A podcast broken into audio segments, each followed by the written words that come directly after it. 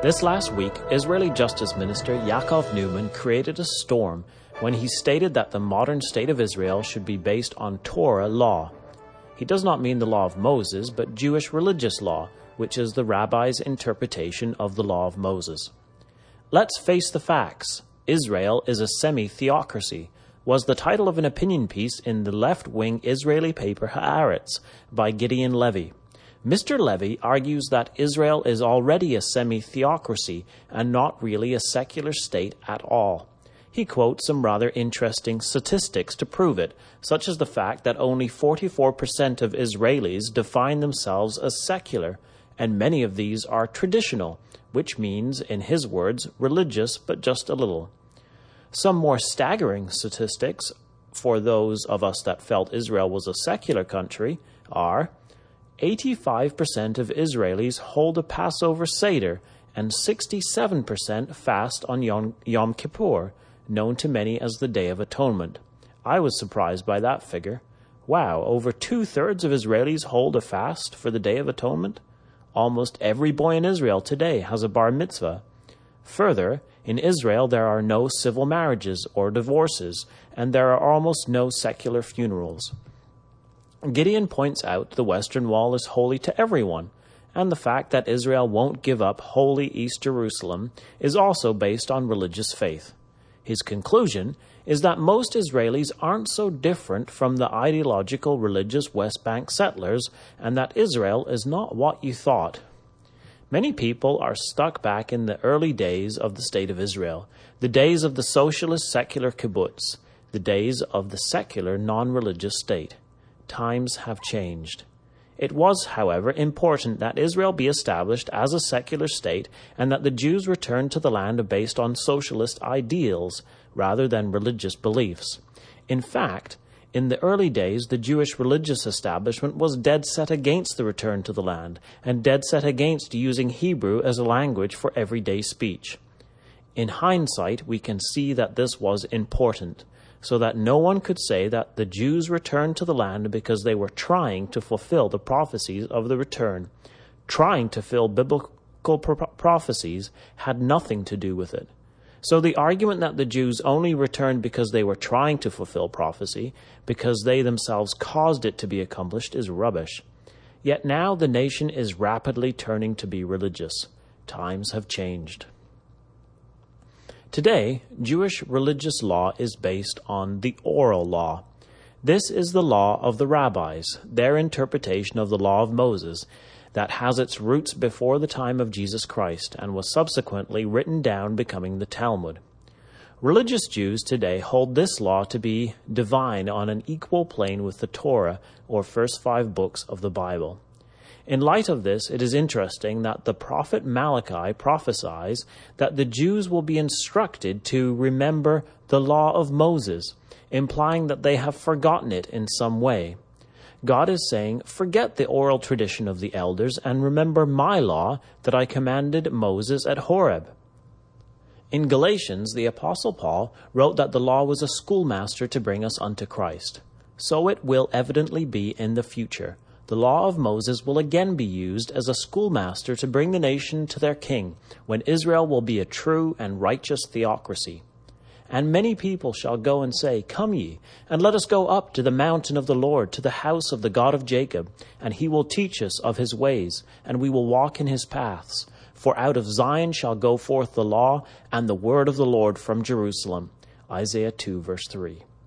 According to the dictionary, a theocracy is a form of government, government in which God or a deity is recognized as the supreme civil ruler, the god's or deity's laws being interpreted by the ecclesiastical authorities. This is what the kingdom of God will be when it is established in Israel a theocracy. Jesus Christ will return to the earth to sit upon the throne of the ancient Israelite King David in Jerusalem Acts 1 verse 11, Luke 1 verse 32. This throne of David was the throne of Yahweh ruling over Yahweh's kingdom, Israel. 1 Chronicles 29:23. In the kingdom age, Jerusalem will again be called the throne of Yahweh. Jeremiah 3 verse 17. Israel will yet become more religious than it is today.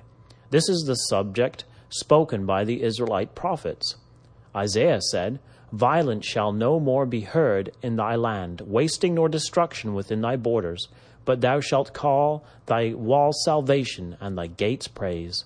Thy people also shall be all righteous. They shall inherit the land forever, the branch of my planting, the work of my hands, that I may be glorified. Isaiah 60, verses 18 and 21.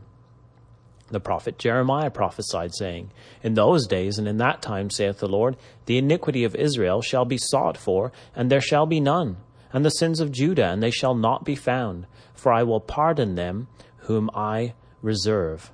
The prophet Zephaniah in chapter 3, verses 13 to 15. The remnant of Israel shall do shall not do iniquity, nor speak lies, neither shall a deceitful tongue be found in their mouth, for they shall feed and lie down and none shall make them afraid. Sing, O daughter of Jerusalem, shout, O Israel, be glad and rejoice with all the heart, O daughter of Jerusalem. The Lord hath taken away thy judgments, he hath cast out thine enemy. The King of Israel, even the Lord, is in the midst of thee. Thou shalt not see evil any more. Again the prophet Jeremiah, and they shall teach no more every man his neighbor, and every man his brother, saying, Know the Lord, for they shall all know me from the least of them unto the greatest of them, saith the Lord. For I will forgive their iniquity, and I will remember their sin no more. That's in Jeremiah 31 34. There is no doubt, then, that Israel will become more religious. They will all know Yahweh and be a light to the whole world as the nation walks in the ways of God under the righteous rulership of the one sitting upon the throne of David. The change of the nation from being secular to religious is a notable sign of the times. Would we not expect that if the nation is to take heed to a prophet instructing them to return to the law of Moses, that they would have some interest in religious matters? Before the birth of Christ, the nation was in expectation. Luke 1, Luke 3, verse 15. And John Baptist came to make ready a people prepared for the Lord. He came in the spirit and power of Elijah. It was Yahweh, the God of Israel, who had instigated a climate of expectation within the nation at that time, and it was He who sent John to stir up the nation and prepare them for the arrival of their King and Savior. So it is in our day. Yahweh is still at work. He is again instigating a certain spirit within the nation of Israel. The people are being prepared to listen to the prophets that will be sent. Over many years after its birth from the ashes of the Holocaust, the nation has been subject to many troubles, being ostracized by the world, subjected to wars, terrorism, water shortages, and so on. All this, no doubt, has played a role in causing the nation to become more religious. This is prophesied in Isaiah 30, verses 19 to 21. For the people shall dwell in Zion at Jerusalem Thou shalt weep no more. He will be very gracious unto thee at the voice of thy cry. When he shall hear it, he will answer thee. And though the Lord give you the bread of adversity and the water of affliction, yet shall not thy teachers be removed into a corner any more, but thine eyes shall see thy teachers, and thine ears shall hear a word behind thee saying, This is the way, walk ye in it when you turn to the right hand and when you turn to the left.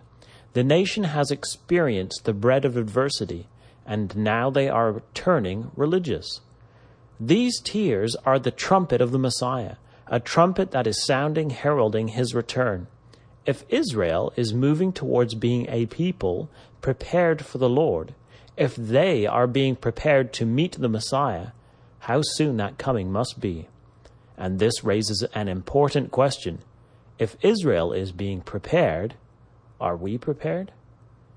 This has been David Billington with you. Come back next week, God willing, to www.bibleinthenews.com.